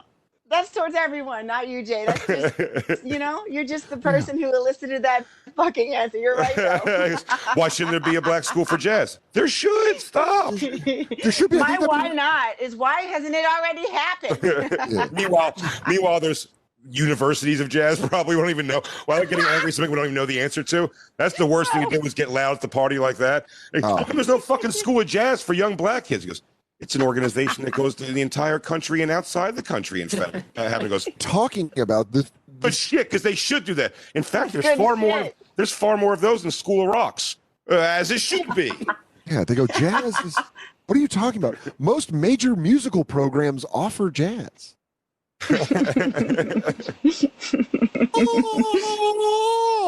Valhalla, I'm coming home. Dude, I think we should only post poems on our Instagrams now. Can we Fuck now? everybody up. Can they just be all stupid Bukowski poems? Ugh. Red light, green light, going, stopping, mo- moving. Can I give you the honest truth why Christine's reading a book of poems right now? Because Christine is trying to go like, oh, I'm not just watching TV on quarantine. I'm doing something productive. I'm reading books. And she started reading books, and then realized she doesn't want to read books. I was right when I told her before. All those years of reading books were stupid. There's movies and television that you can do instead of those stupid books. But she wants to feel like she's doing something proactive in reading. And what better to just read if you don't really feel like reading and just skimming through a bunch of horseshit one page poems? That's the Sure. I like reading. I like reading as an activity. Mm-hmm. Mm-hmm. Like when you read a really good poem, do you feel like tingles? Nope. Because when I watch a really good binge on Netflix, I masturbate. It's tingly as fuck. I have there's a there's a Fingers. there's some like piece of there's an Ani DiFranco poem that's arguably one of my favorite pieces of art. Go on. Read it. Read it. Go on. love- Read it. I mean, See, read it or was- Sexy it. poetry. I have It's Marilyn really Manson. long. I have Marilyn Manson lyrics tattooed on my arm, so I'm not. I, for somebody that's so into lyrics. Yeah, I'm just laughing at you. I know there's music behind that. Yeah, the music is what gets you into the lyrics, and the lyrics are like, wow, I can't believe the lyrics are so simple and perfect for this song. You know what I mean? Well, let me. All right, here's a here's an infamous. Um, there's a song, a famous song that started as a poem, and let me read it as a poem, and you guys see if it sucks without the music behind it. Who let the Sometimes. dogs out? Who? Who? Who? Tag team back again. Because I'm a Barbie girl in a Barbie world. yeah. Fant- Dee da ba ba. Yeah, I'm blue. Okay. Ba ba dee ba da da da da ba dee da ba da. Here, guys. Here's my poem. Don't stop. Let me see you do do brown. I want to rock. I want to rock. I, I want to rock. I want to rock. My neck, my back, My pussy. my my pussy. to all the ladies in the place with style and grace, allow me to lace Oh, I got these one. lyrical dishes Don't in your go bushes. chasing waterfalls. Stick to the rivers and the lakes that you're used to. Can I tell you how happy Christine is right now, Calise, that you can't see or hear the video when we play it because I actually see it. What's going oh, on? oh you do? Because I'll tell you I see the lyrics. Christine, we could end the show as I'm always happy to do with Christine drunkenly rapping every word of Waterfalls on the SDR show. You see Black I Luke, can do never the, I can do it. I can do it too. Well, I I'd don't know if you can do it. I'd rather tell you the first line of Ani DiFranco poem than play that again. Christine, the only way I would not play the Waterfalls uh, thing tonight for Calise is if you tell me right now a poem that you've written personally. it's got to be. brownies, brownies all around, turning into Girl Scouts now, being wearing green, not brown anymore, being nice to friends and more. There's a poem I wrote for Girl Scouts in fourth grade for some reason I still remember. She still I got don't Reason, because you say it's your poem. Yeah, Still, it's my poem. It's my poem that I wrote. I bet you've. I bet It's you. really near needle, and dear to my heart. I bet you. I bet you tried to needle point those words on something once. You dork. What if what if I said it was in Old English on a rib cage? That's what she gets it done. brownie, brownie, about going from a brownie to a Girl Scout. Dude, Mhm, yep. It's a constant I evolution. love comedy. I heard it was ghost. I heard, I heard it was. I heard it was ghost written by your scout leader who molested you. Brownie, Yep, that brownies all molested me, around. brownies. Let me see that little brown. I'm gonna pull it out and take your ass to town. I'm almost out of WN words. Christine, do you think you could go enjoy a night of poetry if you went to I, one of these I fucking challenge her to and shut the hell up the whole time. I went with a non-comedian friend like Michelle, who goes out and has non-cynical fun. Mm-hmm. Go watch. Go watch poetry with Michelle, and don't talk the entire time. Pay attention to every word and tell me how each one makes you feel. Jot down how it makes you feel. You fucking phony asshole. It makes me furious. You're so phony. I will also go hiking. I also love the beach. These are all things I love that Jay doesn't like. Cultured Christine. I'm all for cultured Christine. I'm gonna get you to see the symphony when this shit opens back up. I would love to go to the symphony. Christine is getting genuinely wound up. Yeah. Christine would be bored to her gourd at the fucking symphony. Well, guess what? She's going to watch a three act symphony when we get back into the Christine- regular world. Christine doesn't like many things that I like. I'm fine with that. I don't like many things that she likes, but she lies about things she likes to sound cultured, and it's I don't know. You know, Never told anybody I liked poetry. You did. I didn't come on the show and go, "Oh, guys, I've been reading this really great book of poetry. You should really get into You've it." been you've been really carrying that book around, asking, waiting for me to ask you about it. I don't. It's so funny to think of being in quarantine, carrying around a book of poetry and having reading glasses on. I gotta tell you though, Jay. Let's say like she does like the symphony. If Christine likes the symphony, I would say you should take her just for this one simple reason, right? I have seen Christine for years, right? And this is not it's the second point I'm about to make. I've seen her for years watch you on stage. That's not my point. Mm-hmm. My point is when I see her watching you, she loves comedy and she loves watching you on stage. Her she's glowing, she's like radiating. She's so full of joy. And so for you to see her watch a symphony, it might be worth it, even if you don't like the symphony, because she just Please, basks I, I, I believe you. And by the way, in you. And by the way, uh, this is my this is what the only thing that sucks about this show is I don't I have to disclaimer that I'm busting Christine's balls. I don't give a shit about any of this. she can read much she wants. It's just fun to bust her fucking chops. But no, she does. Listen, she does uh, watch me and glow because she knows that's what's bringing home the bacon, so she could buy stupid I- fucking free books. I glow when I watch Rent. I glow when I watch Fosse. Gay. Yeah. Well, she, She, yeah, watches she watches me with the same verve she has for an AIDS song. Fuck you, Christine. Read Women by Bukowski because I think he'll relate. Women. Whoa. And there's an author you would like relate to more about. You just said, "Oh, you're trying to get me to read Bukowski Women." Like everyone else in the room is going to go, "Like, oh, that's a great one." No one fucking knows what you. Were I bet Dan knows it. I, I don't know women, but I know Bukowski. Oh, we've all know Bukowski. Yeah. uh, uh, She's like women by Bukowski. You know, clearly you uh, guys all have read. It. Christine, you are a phony asshole, and I'm challenging you to go. I'll take you to the symphony. I'll enjoy the symphony more more than than five you. books in our entire life. I would enjoy the symphony more than you do.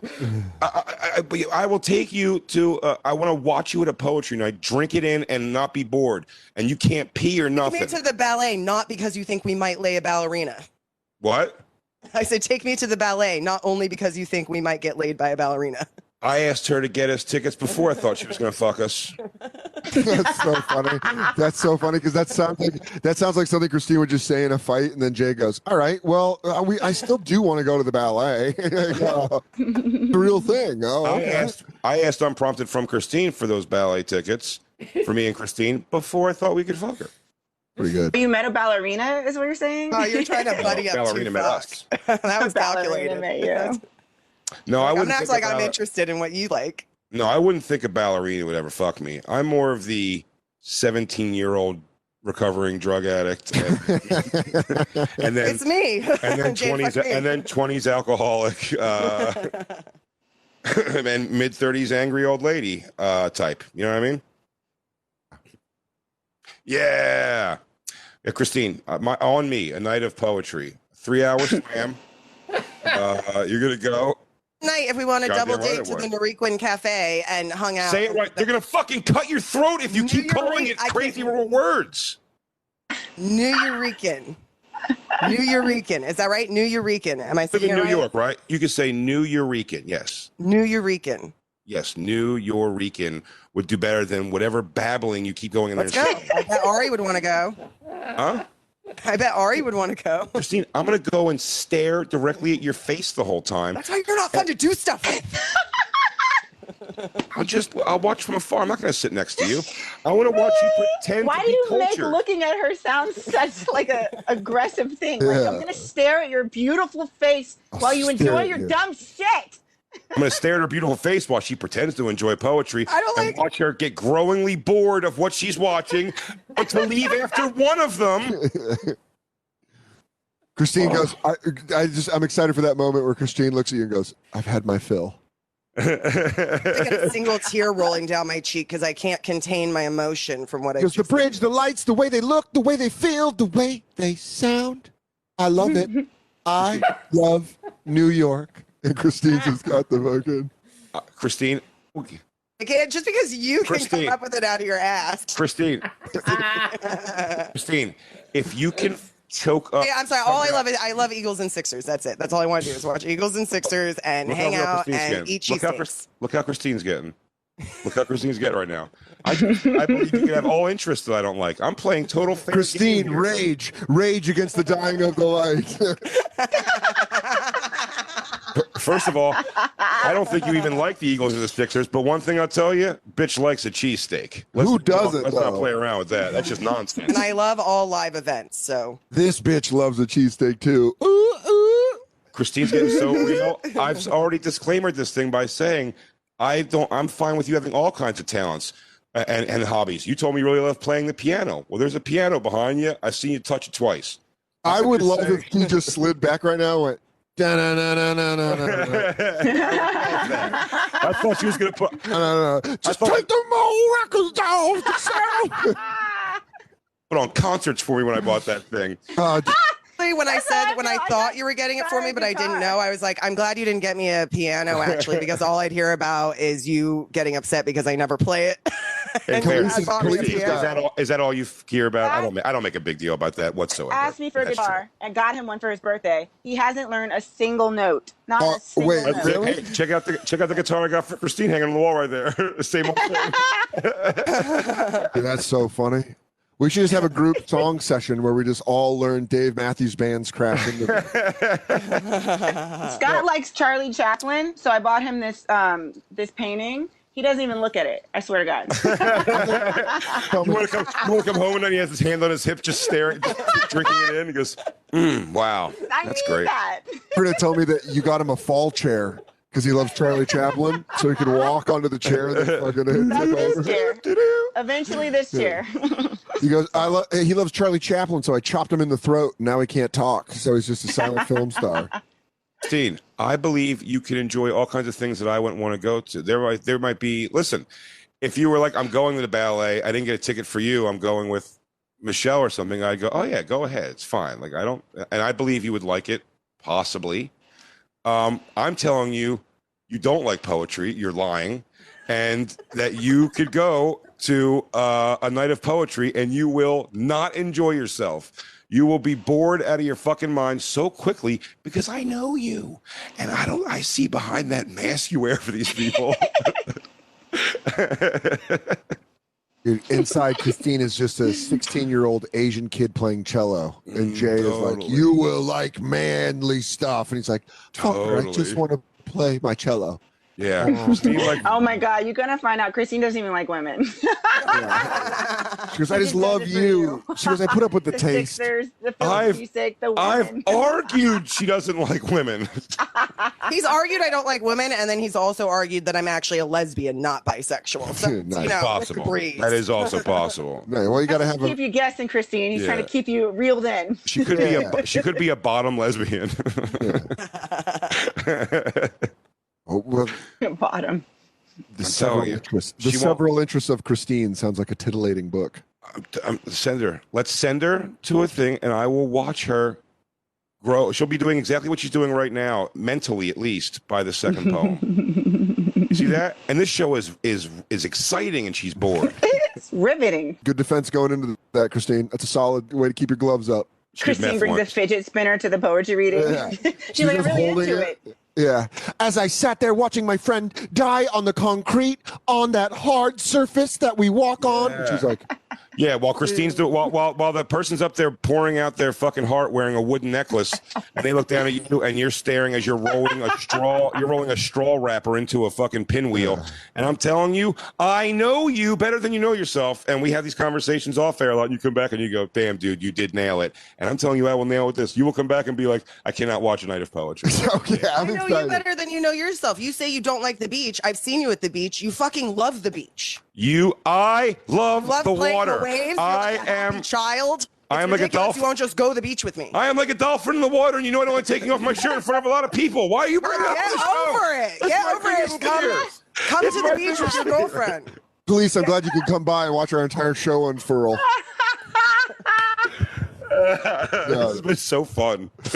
Uh, make sure you check out her album, Calise Hawkins is 40 AF, available for Uh-huh. downloads everywhere. Go buy the album. She's funny as fuck. We love her. She's an old friend, and it's gl- we're glad to have you back on the show. She's a young friend. She's only 40 as fuck. I mean, old and like the the time she's just oh god damn it.